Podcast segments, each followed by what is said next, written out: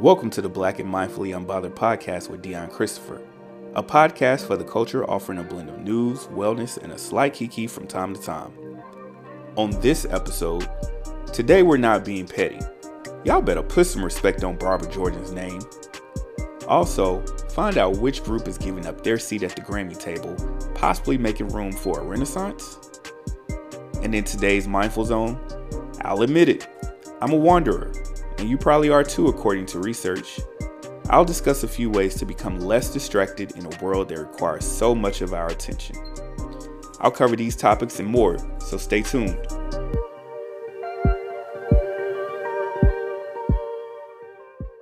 Common sense would be revolted if we engaged upon this process for petty reasons.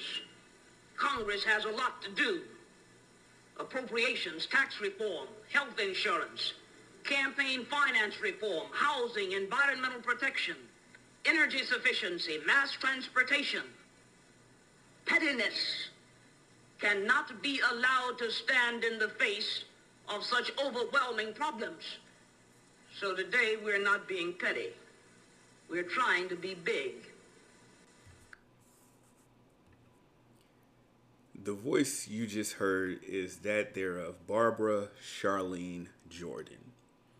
Why am I starting today's episode with a clip from Barbara Jordan? How did we get here? You might be asking. Who is this woman? You might be asking. Before this week, I didn't know of Barbara Jordan. Another figure in black culture, black American culture, that is someone we should all probably be familiar with. How I learned of Barbara Jordan was through work, working with white people again, and sitting down to do an interview with a colleague of mine for the upcoming magazine. I think I told y'all a couple of episodes ago, being published, going published, working on a few stories for the magazine. And um, did this feature on an individual who won an award named after Barbara Jordan. It's a, an award here in the state of Texas, and I'll kind of tell you a little bit about why that matters to the state of Texas shortly. But as I sat down to interview him, because the premise of the article is really focusing on him winning the award for a podcast, coincidentally. And he mentions that Barbara Jordan was the first African American woman to be in the governor's press pool. And I was like, oh, that's interesting, you know, because I know this woman. Um, I knew the the little bit that I knew about Barbara had to do with her being around in the late 70s, I would think. And so, you know, I guess it would be common to have the first African American anything in the late 70s as well. I mean, we're still having that today in 2022, right? Um, and so it was just, you know, let me go search Barbara and see what type of journalist Barbara was. Because again, here I am aspiring to get back in this world of journalism and media and all of that stuff. So, you know, I'm like, wow, an African American woman in the state of Texas has an award named after her it's got to be pretty pretty um, amazing. So um, I go on my hunt, googling, looking for Barbara Jordan, the journalist, Barbara Jordan, the reporter, Barbara Jordan, Channel Two News. You know anything Barbara Jordan related to the media world. And I kept coming back across Barbara Charlene Jordan, who was actually the first American elected to the state senate in Texas after Reconstruction. So Barbara is not a journalist, is what I found out just doing a quick Google search. You know, after someone who has won an award, not once but twice, named after this lady, this individual did not know really the contribution that Barbara Jordan has made to Texas history and even researching further, I discovered the contribution she's made to American history. And so it really blew my mind as I'm sitting in this cafe to write this story and trying to gather my thoughts and outline the story. I'm listening to the interview um, that I did with the gentleman over and over again, just trying to really outline the story. But when I got to the point of researching who this lady really is and was, I couldn't think anymore about the article that I'm expected to write by October 26th. Today is the 16th, so I got about 10 more days. However, it led me down this rabbit hole of really researching Barbara, who she is, um, you know, again, her contributions to American history at this point, and finding out that she is not the first African American woman to be a part of the governor's press pool. In fact, she was never, as far as I could tell, a reporter in her lifetime. She's an American lawyer, an educator, and a Democratic politician. Nowhere in her bio did I come across anything about this lady being a reporter. And it just blew my mind that, again, the whitewashing that takes place when it comes to black history, especially here in this state of Texas. Um, the gentleman I was interviewing, he actually grew up in Texas, born in Dallas.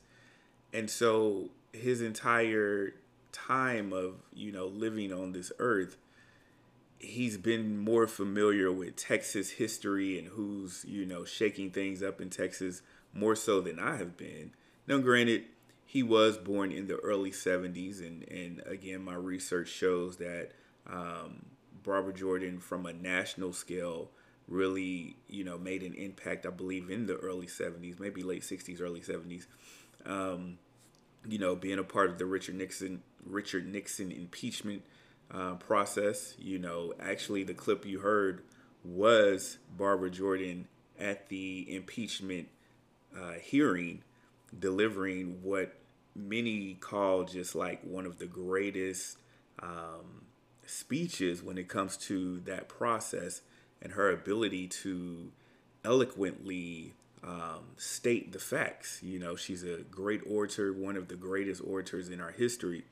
And so, again, for me to have been told that she was a reporter, you know, deduced down to a reporter, I just could not move on from, again, how history is being whitewashed. We have this thing here in Texas where, um, as educators, we had to sign off on a agreement pretty much earlier this school year saying that we will not compel individuals to have conversations that may lean um, in favor towards one race over the other. You know, there's all this talk about being woke and the woke agenda, and you know, there are certain books that are being banned. You all aren't um, you know, you've heard this stuff before, I'm sure, if you've been watching the news or even paying attention to, you know, social media from time to time.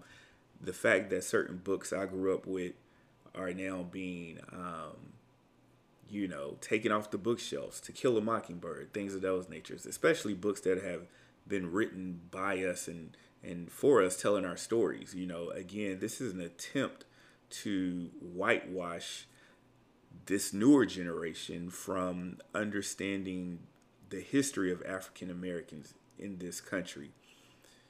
When you have a situation that I'm facing, and it was interesting because I even tried to talk to my director about it just in terms of I couldn't believe what I was told. Um, there really isn't space for a lot of us in this work, you know, and, and in this work, I mean education but even in some of the other industries at this point, there's not a lot of space of trust when it comes to telling our stories, telling who we are, um, letting people see that we're more than what they believe. There's just not a lot of space for that at this point, it seems. And like I said, even here in Texas, they're writing laws around making sure that our stories are not told.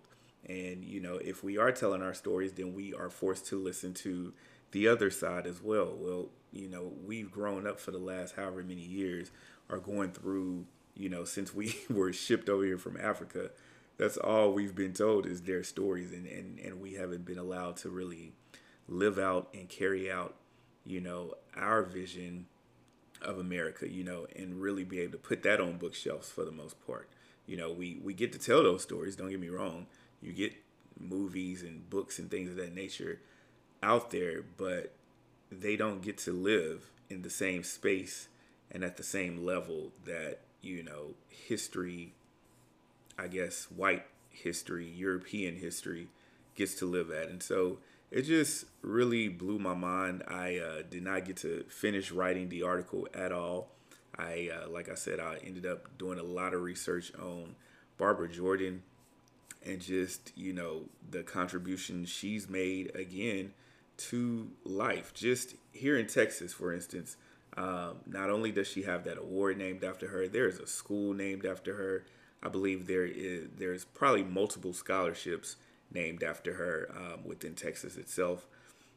So many honors, you know, that she's received.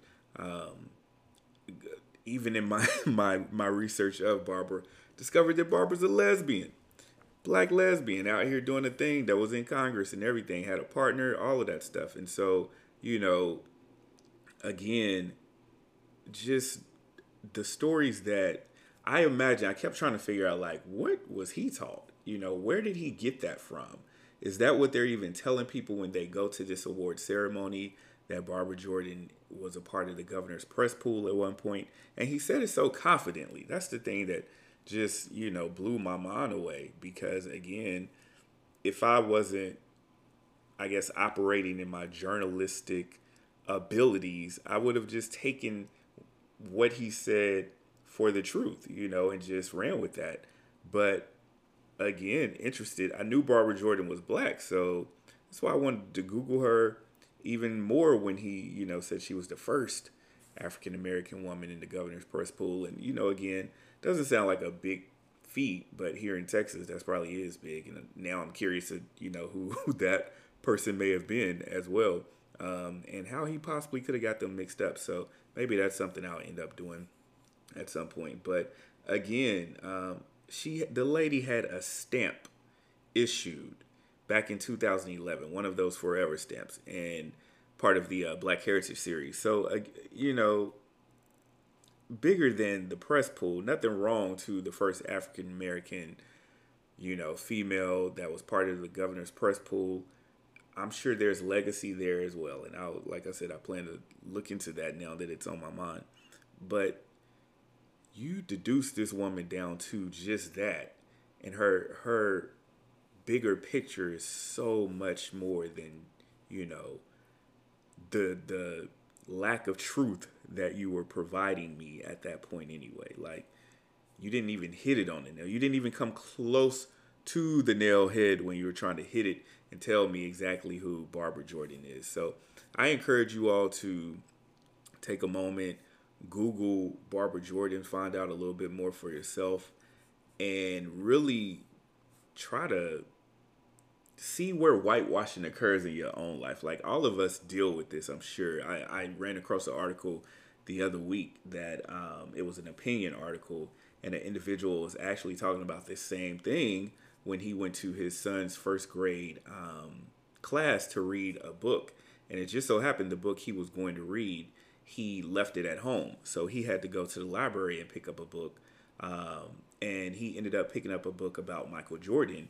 Well, the children's book about Michael Jordan had misinformation. It had that Michael Jordan was um, drafted. Eh, I think I think it said something like he was drafted in the third round back in 1981, I believe, is when Michael Jordan was drafted. Um, but the truth of the matter is, if you go and Google when Michael Jordan was drafted, he was actually drafted third in the first round. And so, how do you go from he was drafted in the third round?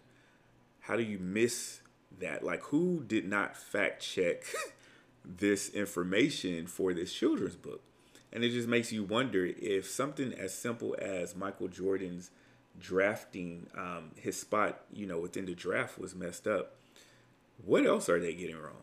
Like for real, what what else is being mistold, mishandled, you know, when it comes to us and who we are in this country. That just it makes no sense. And so again, it kind of made me think of some other areas in which, you know, whitewashing, when I look back, you know, now I'm being 41, having the opportunity to really sit in and go back over my childhood and think about things that I went through. I can remember being the only black kid at a party one time, a birthday party, um, seventh grade, and it was the weirdest feeling. Like I, I wanted to isolate myself, and nobody made me go to that party. I'm trying to, you know, even to this day, understand why I wanted to go to the party so bad, but you know, the other, I don't think my other black friends were invited, and if they were, they couldn't make it for whatever reason. And so here I am, the only black face at this party. I think it was the end of school year party or something. Um, I felt isolated. I really did. I, I really felt like that was not for me. And so, again, you have these issues where I can go back and think of other scenarios growing up in church. Like, I went to a black church but I don't know that there was ever talk about, you know, what those folks in the Bible actually look like. And so all of the images that were presented, I remember going to the Christian school for, um, you know, a year. It was the worst experience of my life. I know my mother is probably listening to this because this podcast is mother approved at this point. But um, yeah, it was the worst experience of my life just because, uh, first of all, the the culture of that um, denomination was something that we certainly don't roll with at this point. Even my parents today will say that you know it was something that looking back on should have thought differently about. So I can appreciate that. But you know, going to the Christian school, looking back at the workbooks that we had because we didn't have real textbooks. Looking back at the workbooks we had, I, I can't really remember seeing um, black images. If I'm being real and, and trying to go back into that time and space, I don't remember seeing black images in those workbooks. You know, I now the church itself, they weren't it wasn't a church that had images of anybody, you know, really for the most part. But again, to sit and think about, you know, they're teaching from the King James Version. Well, the King James Version doesn't do a great job of, I guess, discerning the different ethnicities that were taking place outside of you know the Israelites and the Hebrews and all of those folks, and we know that those folks, some of them come with hues, hues of color and whatnot, and so um, just looking back at how that becomes an issue, the the black church can probably find itself whitewashing um, Christianity in a sense and not realizing it, you know, for the most part, that there isn't great talk amongst the what were Africans doing, you know, for real. Like, what all we really hear about are the Israelites and, you know, the Hebrew folks, and where were the Africans in all of this? Um, I'm, I, I'd love to have conversation around, yeah, where were the Africans in Christianity for the most part back in the day?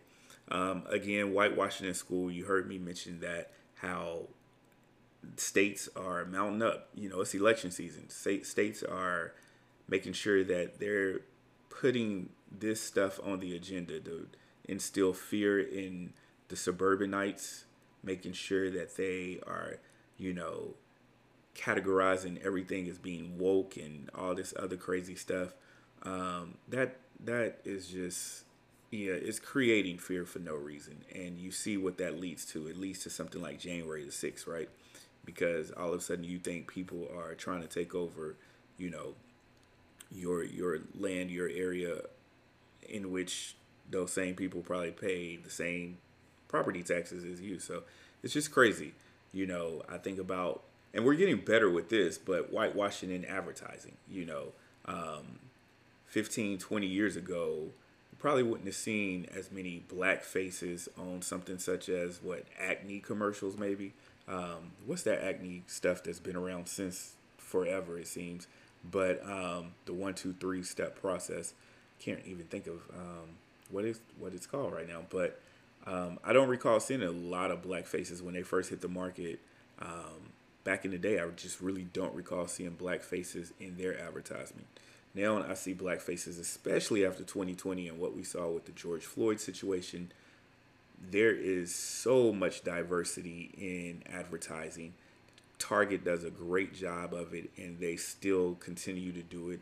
Um, before or during 2020, when they started focusing heavily on making sure that their advertisements were diverse, you know, I, I feel like I have seen a slowdown in that from some other companies but Target is still keeping it going, and I appreciate them for doing that. So it's just, you know, again, one of those situations that the world is looking different now. You know, people aren't looking the same.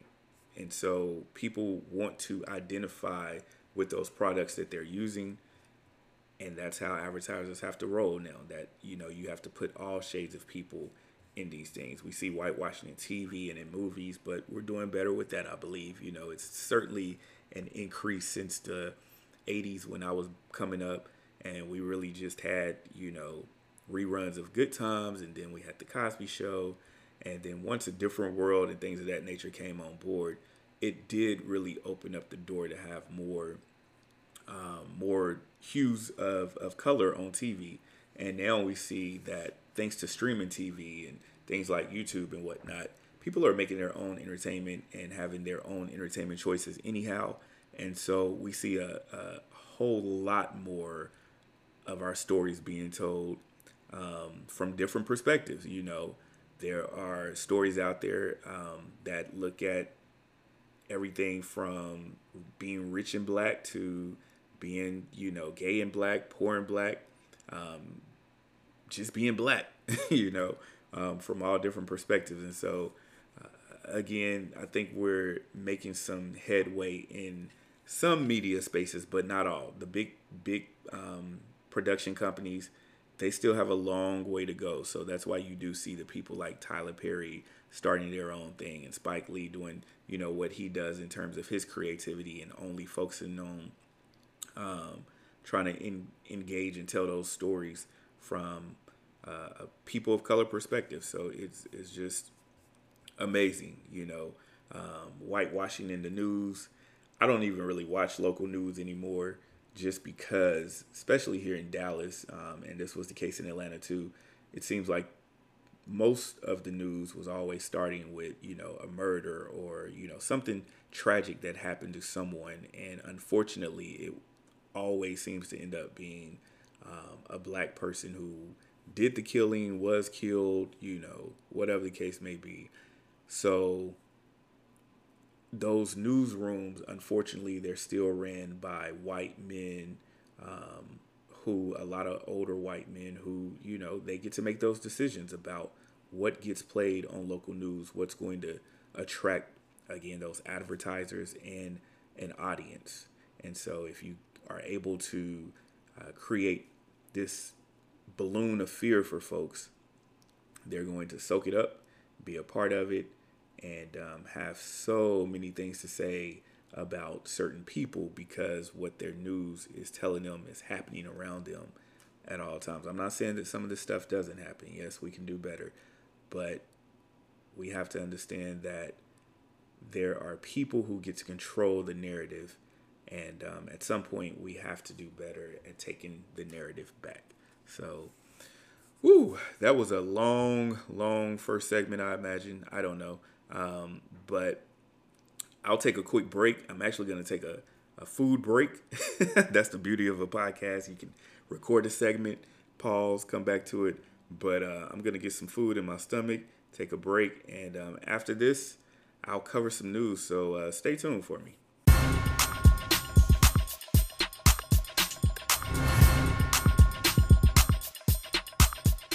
Hey, so welcome back from the break. Um, one of the things that I really wanted to mention about Barbara Jordan was the fact that she is considered America's first black female governor. I know we're in election season right now, and if you are paying attention to some of the state races, you are probably aware of Stacey Abrams. Uh, making her second attempt to become gov- the governor of the state of Georgia. And um, there's a lot of talk that if she was to win this election, she would be the first um, female black governor, black female governor.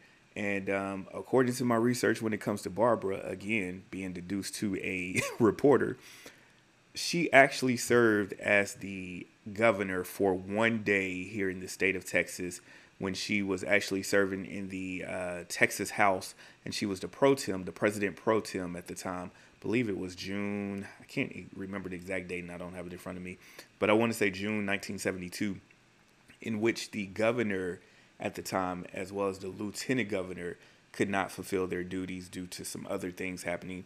And so Barbara Jordan actually became the governor for one day here in the state of Texas. So that's another thing that is big, something that has been, you know, whitewashed, even though it was for one day. You know, um, one day is one day. If I was president for a day, hey, I was president at one time, right?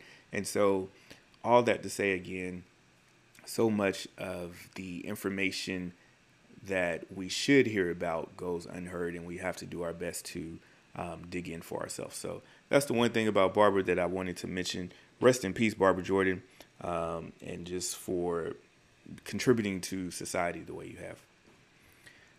On to some news. The loan forgiveness program, um, the one that we've heard about for a few months, probably for years now, as it relates to Joe Biden. Um, you know, when he was running for president, he talked about forgiving loans. Well, the time has come and the application is now available in beta. This is in beta, but that does not mean if you don't take the time or if you do take the time to complete it, it won't count towards the real thing. So, what the Department of Education is doing is actually they released a preliminary application to test it out for the most part. So, it came out late Friday night, today Sunday, late Friday night. The application was released so, you know, if you are one of the individuals hoping to have at least at minimum $10,000, um, you know, forgiven from your student loans, please take time to complete the application. Very, very simple process. I did it yesterday. Took me all of, I kid you not, it took me like less than 90 seconds to complete the process was able to do it from my cell phone. Normally, I don't like doing stuff on my cell phone that requires a lot of information. I wasn't aware as to what was going to be, be required for this beta version of the application. And so, being able to just look and run through it real quick on my phone, I kid you not, 90 seconds is all it took. If you know your name, your address, you know, that particular information, your own demographic information, then that's all you really need to put in at this point. There was not, not a part two to the application it was complete this information. I think I had to um, add my social security number, if I'm not mistaken, my birthday, um, and of course, all of that is going to be expected when it comes to something like the loan process. So don't be afraid to use your cell phones to do this. Very important um, process to go ahead and knock that out. I would be sure to do it now if you can, but perhaps you want to wait. Um, you can wait until the beta test is over. Again, the testing period will allow the Department of Education to monitor um, the site performance through real world issues. So they're testing the site ahead of the official application launch. But again, that does not mean those who are testing will have to go back in and do anything further. So once you get through this testing process, you're good to go. Um, there is no timetable on when you can expect to hear things, but um, do it, do it now. You do have until I believe I saw December 2023 to complete this process, but why are we waiting? Money is money, right? If you need to have that money taken away from your um, your your bills or you know from from your overall amount that you owe, why would you wait? Do it today. I kid you not. Just do it today. Get it done. Um, 90 seconds. And the Grammy goes to. Leave the door open. Sit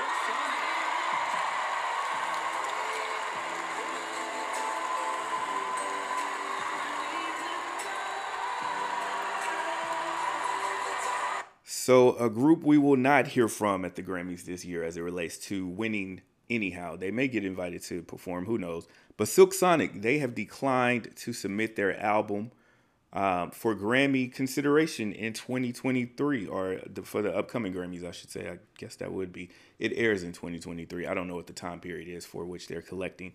Um, but if you recall, Silk Sonic actually won a lot at the last Grammys off the same album, uh, A Night with Silk Sonic, I believe is what it's called. Um, I've listened to the album once, maybe even twice. Uh, few joints I like, not all of it. You know, I'm not a huge fan, but these fellas have really come in and taken over the game. So I have theories as to why they're not submitting, you know, and who cares what my theories are. But for the most part, I do feel like they are giving an opportunity for others to be recognized. Um, you know, there's a lot of great music that came out in this last year, and especially during the Grammy period. So um, you know that it, it it's really a lot of confidence I think in their decision to pull out um, because they think they may very well be winning and possibly taking away from some other great artists. You know, this is the year in which we'll see the recognition for Adele and her album 30. Um, we'll see recognition for Beyonce and the Renaissance album. I'm sure there are some other amazing artists. Drake, for instance, I'm sure um, Drake will be nominated for some Grammys going forward. Um, is Taylor Swift out in these streets? She's probably, you know, I don't follow Taylor Swift's music at all, but she probably is one that will be nominated as well if she's out in these streets with a newer album as well that is part of that period. So, you know, Silk Sonic, they are um, gracefully, humbly, and most importantly, sexually bowing out of submitting their album um, as was said in a statement to the Hollywood Reporter. So um, Bruno Mars goes on to say, Andy and I and everyone that worked on this project won the moment the world responded to Leave the Door Open. Everything else was just icing on the cake. So they're satisfied. They're happy with the success this album has had. Um, they it sounds like they didn't even expect to have this type of success.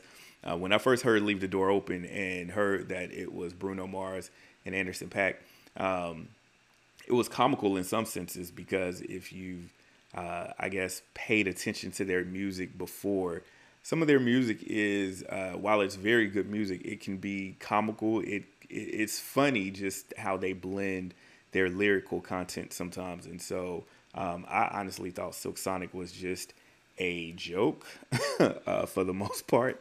Maybe that's how it started out. I, I have not gone back to look at the origin of Silk Sonic but um, I honestly thought, you know, Leave the Door Open was just a fun time. Maybe the two of them in the studio having a couple of drinks, smoking a little whatever they do, and um, came up with that album or came up with that song. And next thing you know, it led to all of this great success. So, um, you know, we'll see who the door is wide open for now in terms of being able to come through at the 2023 Grammys and um, rack up Nominations for those awards have not come out at yet, so um, we'll see. We are getting into award season, so um, the Grammys are scheduled to perform or to show on February the fifth, uh, 2023, and that's typically like the week after the Super Bowl, so it's always a packed time frame TV wise um, going into the new year. So we'll see. Um, we'll see how the Grammys come out like I said, it is award season, and so the American Music Awards actually have released their nominees, and so some of the leading artists include Bad Bunny, Beyonce, and Drake. So again, um, individuals we expect to hear from at the Grammys, but all three of those individuals are nominated for um, the Artist of the Year at the American uh, American Music Awards, and so we'll see how that uh, pans out for all of the artists. Bad Bunny, I think he has the most nominations with eight. I didn't even know some of these nominations existed. Award shows have really changed since the day that I used to dream about being on that stage, you know, practicing and rehearsing my Grammy speech. Mind you, I can't sing, none of that.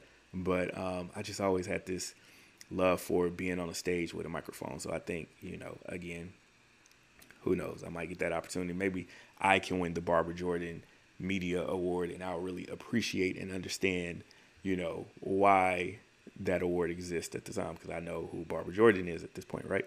But um, yeah, Beyonce, she's in the running, like I said, for the Artist of the Year. And um, she's also nominated for five other awards this um, upcoming year. And so that includes female pop artist, favorite pop album, favorite R&B album, favorite female R&B artist, and then favorite R&B song. So um, interesting that Break My Soul has you know broken genres. Favorite pop, favorite favorite R&B. It is what it is. Drake he received six nominations, including Artist of the Year, like I mentioned earlier, and so um, for the most part, he got collaboration of the year, favorite male pop artist, favorite male hip hop artist, favorite hip hop song, and favorite R and B album. And so, um, yeah, we'll we'll stay tuned. The American Music Awards Day will actually be on TV Sunday, November twentieth. So we'll stay tuned. I I still do love a good award show from time to time. Some of these artists are past my uh, you know demographic, but I like to pay attention to see what's what's out there. Artist of the Year nominees, other than um, the three I mentioned, also include Adele.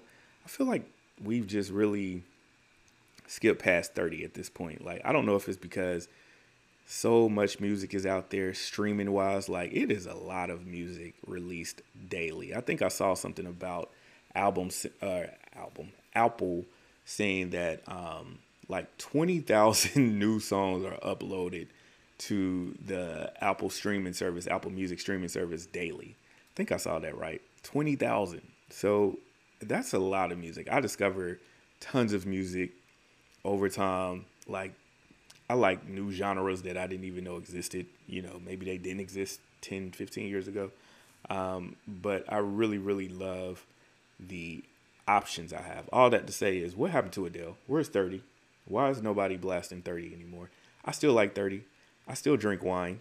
You know, that's my that's my joint. I ain't gonna lie. I still go in for that. Um, what is it? The last song, "Love Is a Losing Game." That's my song too. Wait, is that song? I feel like that's an Amy Winehouse song all of a sudden. I don't know, but where's thirty? We've just skipped past thirty. Um, again, artist of the year outside of those folks: Adele, Harry Styles, which I again don't know much about Harry Styles, Taylor Swift, and The Weeknd. Um, and so yeah, we'll we'll see how those are big names. So we'll see how it comes together on November 20th for those folks. Megan Thee Stallion. She is taking a break. Um, if you have not heard, Megan's home was broken into on was it Saturday? Friday? What's today? Today is Sunday. I said that already. Anyhow, um yes, broken into Friday. The rapper tweeted that um, material things can be replaced, but I'm glad everyone is safe. Now, this happened just before Megan was set to be on um, Saturday Night Live. And so, you know, after this incident, Megan decided that she is going to take a, a, break. You know, she's tired. Uh, we I, have talked about it before. You we have to understand when it's time to take a break, and so she is going to take a break um, now that she's hosted Saturday Night Live, which I saw a few episodes or a few clips of her being on there. First of all, the girl worked. I see why she needs a break. She, from what I saw, was in like six different sketches plus you know, she performed as well. So overall, I felt like, you know, the sketches I watched, Megan did pretty good. Most of y'all know me as Megan Thee Stallion, but if you know me, then you know I go by more than one name.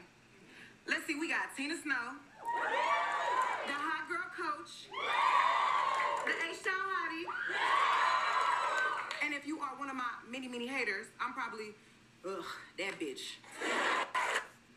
Yeah, Megan, that was part of her monologue um, opening. I felt like she rushed through the monologue a little bit, but you know, with a little coaching, um, I feel like she has the potential to be a great actress over time. Just from the skits, some of her skits were hilarious to watch. So I appreciated seeing Megan Thee Stallion on um, SNL last night.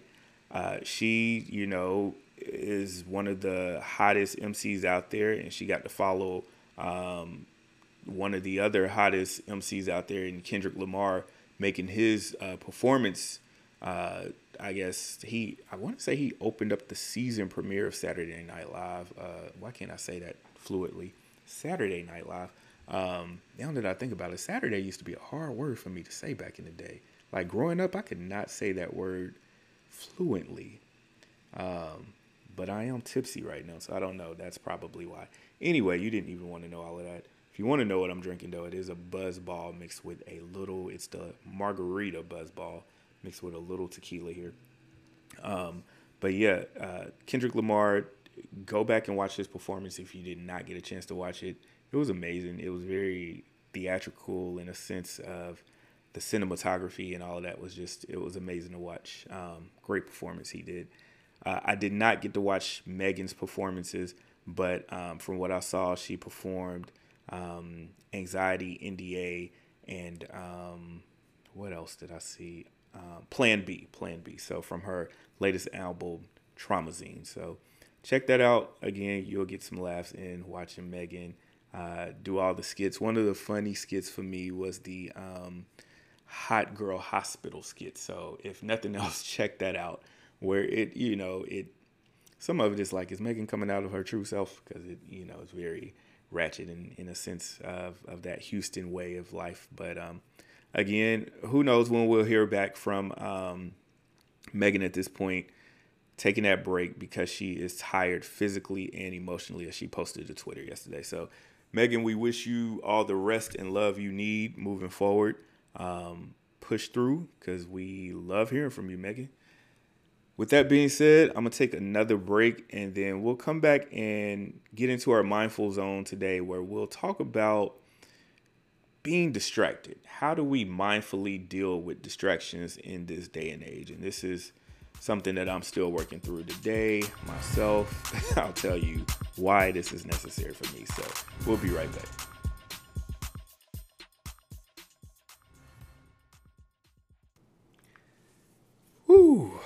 How many of y'all are distracted out there? And by distraction, I'm talking about any and everything at this point not necessarily distracted by an individual or by a job, but just by life, period. Like things are just, and we talked about this a few weeks ago, just how so many things um, require our attention these, excuse me, these days, and it is hard to really keep up with everything that needs us at this point.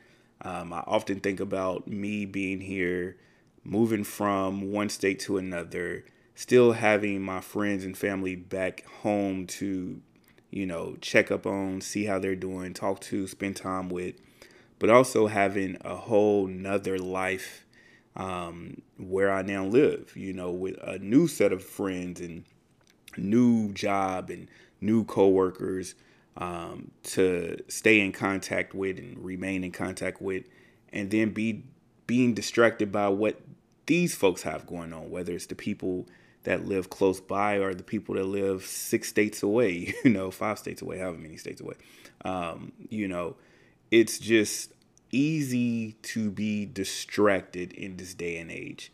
You heard me mention a few weeks ago that I do not like notifications on my phone, really past the messages and just incoming phone calls because when I go back and look at the notifications, if I were allowing them to be um, if if I allowed them to go off in sound or you know to vibrate and notify me that they're coming in at that point, it is so many of them, especially like from Instagram perspective. Not that you know my Instagrams are getting all of these likes, but just because of the people that I follow, so many people going live these days.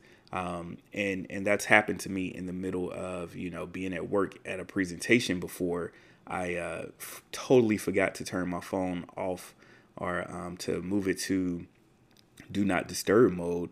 And in the middle of a presentation, the notifications are coming in across the the screen there because I'm you know showing my computer to the uh, big screen and are mirroring it, mirroring the computer. My bad. Um, and these notifications are coming in, and so again, just trying my best to remain less distracted especially in moments that are already stressful, perhaps. You know, I can't remember what the presentation was, but I like to make sure that whenever I'm presenting, things are flowing properly. And so that in that moment to have a name come across with the message, you know, the message itself didn't come across, but that notification showcasing or showing that person's name, um, indicating that a message is there, it just threw me off. And so, you know, I've gotten to the point of using mindfulness, trying to use mindfulness anyway, engaging with mindfulness to become less distracted in a world that requires so much of our attention. I'll tell you, and in some cases it's working, in some cases it's not. For instance, yesterday I spent um, a good portion of my Saturday afternoon chasing down some shoes that I ordered that were delivered on Thursday. How do I know they were delivered? Because I got the notification, right? Well, I didn't really pay attention to the notification right then and there. And I'm the type, I don't check mail every day, even if I know I have something coming. Um, I will let it sit until I decide that I'm gonna walk myself downstairs and check the mail, unless I know it's a check. That's the only thing I'm running to the mailbox for. But for these particular shoes, I thought about it. I was like, wait, I didn't get the notification that they were in our lockbox. So let me double check like where these shoes were left. Come to find out, I have shipped these shoes to the complex that I lived in back between 2017 and 2020. It is now 2022. How in the world did I make that mistake? Because I was distracted. I logged into uh, an app to purchase the shoes that I realized I logged into with a different account after the fact. For whatever reason, I have two accounts to this one app, and um, it just not it just did not dawn on me to check to make sure that I was sending the shipment to the right address just didn't dawn on me because again, you know, I'm not thinking, I'm distracted, I'm doing all other things. And that's the other thing. Like in the moment that I'm using my phone to order these shoes, all these other thoughts were happening. You know, things were going on around me. I was thinking about all the things I need to do for work, got to get ready to go out of town, got to figure out where I'm gonna board my dog, what am I going to eat. I think it was probably seven o'clock in the morning when I was um, ordering these shoes. And so all these other thoughts about me, you know, I was going into work later on that day. So I'm like, all the things I need to do. Here I am trying to order these shoes and have sent them to the wrong place. Now, what does that mean? I have to suffer the consequences of not paying attention to my own actions, where now I'm driving all over the place. Luckily, where I used to live is only about 15 minutes up the road. But I called there to see if, hey, maybe the complex can call the person that lives in that building or live in that apartment now to see if you know they happen to receive them. Just so happen that apartment is vacant so that kind of works in my favor when i hear that right? You would think so. However i get to the complex and the girl in the office is like oh no we can't go in there and get that for you. You'd have to work that out with the U- usps and i'm like what i didn't even want to argue i'm just like okay thank you because again, I know there's an opportunity to rectify the situation. I really wanted those shoes, but at the end of the day, it looks like because I was so heavily distracted, um, those shoes are going to be returned back to the company from which they were shipped. I will get a refund and I will not have an opportunity to repurchase those shoes simply because at the time that I purchased them, I had like a 35% off coupon code or whatever well, I don't think that coupon code will be valid by the time, you know, I get the refund and try to repurchase them. So I'm just going to take that loss. The goal at the end of the day is to get the refund. But really, the goal at the end of the day is to be less distracted. And I'm just trying to figure out how do we get there. I'm I'm still figuring that out myself. Again, with so much going on in this world, it is so hard to um, just remain focused. And so I consider myself a mind wanderer. Um, like my mind will just go off into space in the middle of nowhere.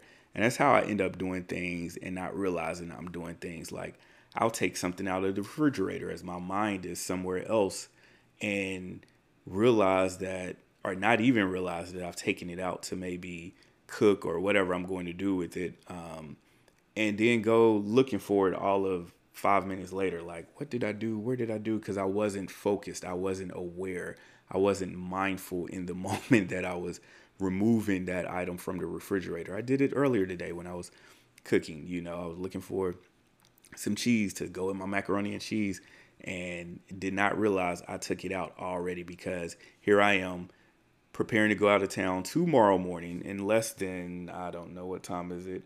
I got to get up in the next few hours to get on a plane and go out of town. Mind you, I'm still not really finished packing, but I was thinking about, oh, I need to record this podcast. Then I'll finish packing.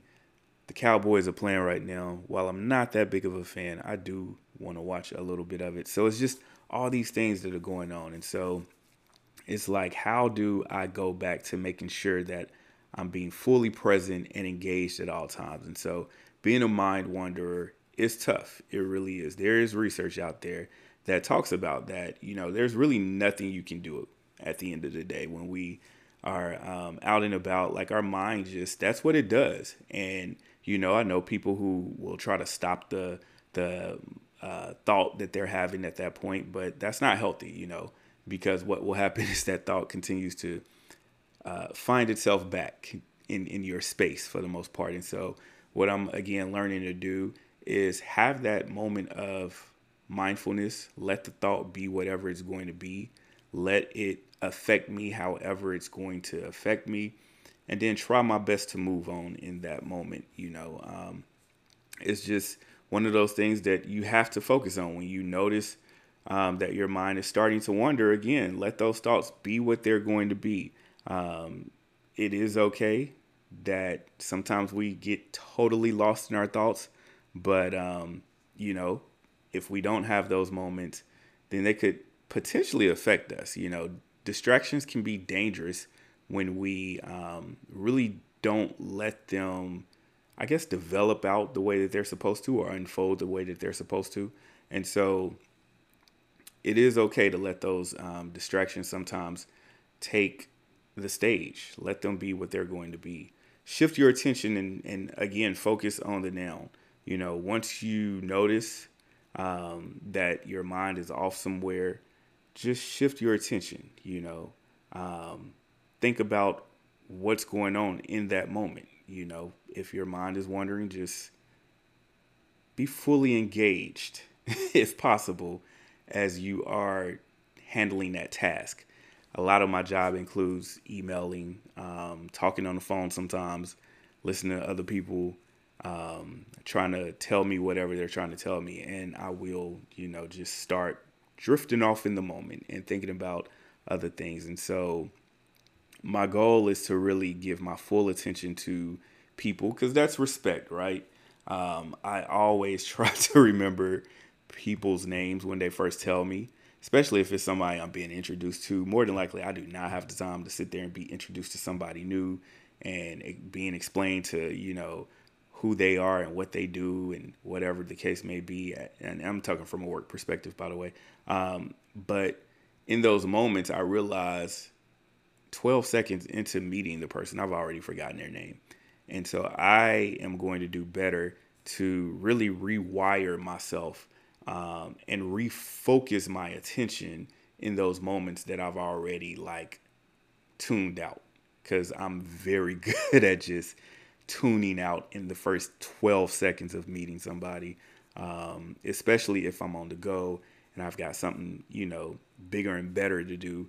I'm not necessarily thinking about that person. Now you've distracted me from what I was running off to do to, um, you know, introduce me to somebody. So that's again um, one of the things I'm working on. Some common distractions out there, they include processing recent conversations or events, you know, coming back from a vacation first thing, you know, and, and having to return back to work on a Monday or whatever day you return, if you're coming back from a vacation, a lot of times you are still in vacation mode trying to get back into work. You know, I always try to take a day in between returning and um, going back to work from a trip, you know, just because depending on what that trip was, there's a lot of um, just readjusting, coming down from the the high of the trip, if it was a vacation or you know perhaps it was going home for something else, you know.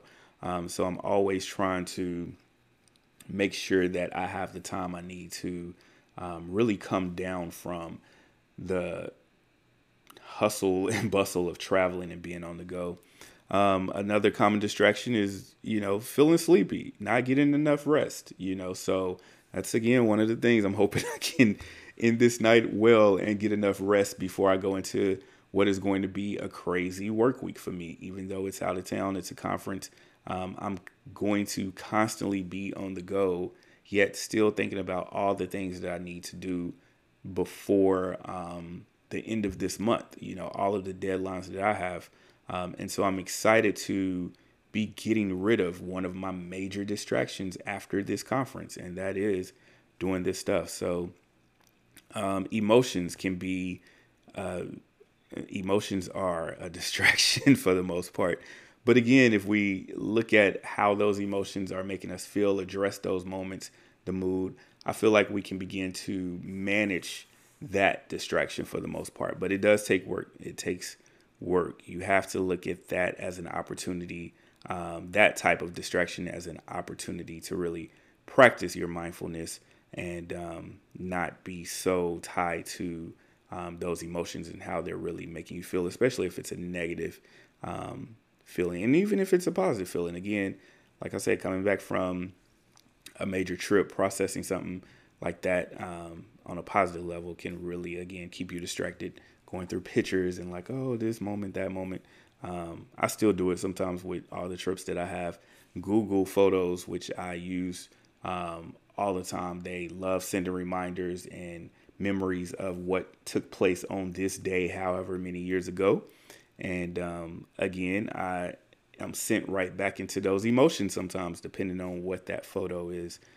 Um, worrying about your loved ones, that is a major distraction, you know, as someone who um, is away from home and um, not as close to get to my family. And if something was to happen, you know, those things are things that sit in the back of my mind, like what would be the quickest route to get home or whatnot. So, um, you know, trying to figure out how do we balance our day to day when it comes to some of these distractions and making sure that they're not overwhelming for the most part. They're not taking over um, how we're feeling on a day to day in a negative space. So, um, one of the things that I would love to try to do, I'm gonna try to do, is really give exercise for some of these uh, mindful zone moments.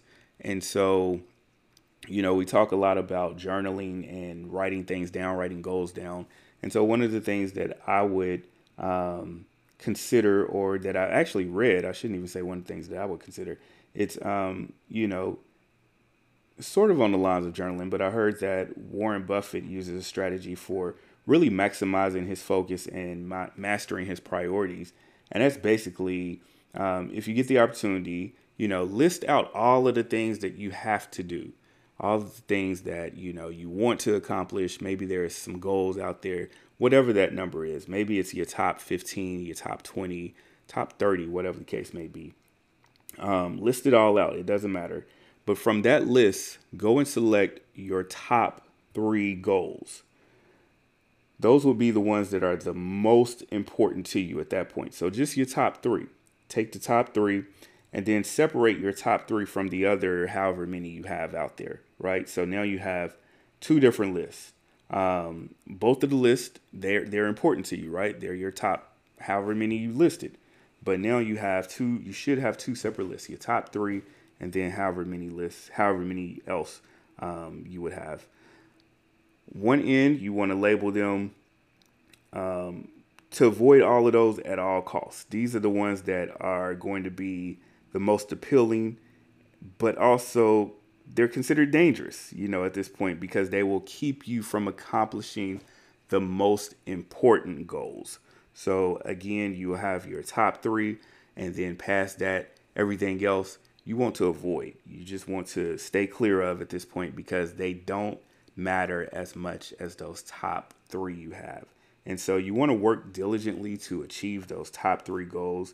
And then once they're completed, um, you can pick up three more from your new list, or you can continue to figure out what has become new priorities based off the top three that you um, have already accomplished. Perhaps those goals have made you think of some other things to consider to uh, put forth effort in and go from there. So, those are some things that I would consider as it relates to trying to remain less distracted. Um, I, again, giving you exercise, but these are things I need to try. A lot of the stuff I have tons and tons of books on that I tend to go into um, from time to time and try to just, you know, remind myself that I have these tools, I have these resources, and um, should I put them to practice, they just might work for me. So I am always excited to share the love, the information with you all, and making sure that you are being your best self at the end of the day. You know, so uh, as always, thank you for listening. I am going to wrap this up and prepare to go out of town for the week. Who knows? I don't know that I'll get to a recording next week. Um, just trying my best to keep this going.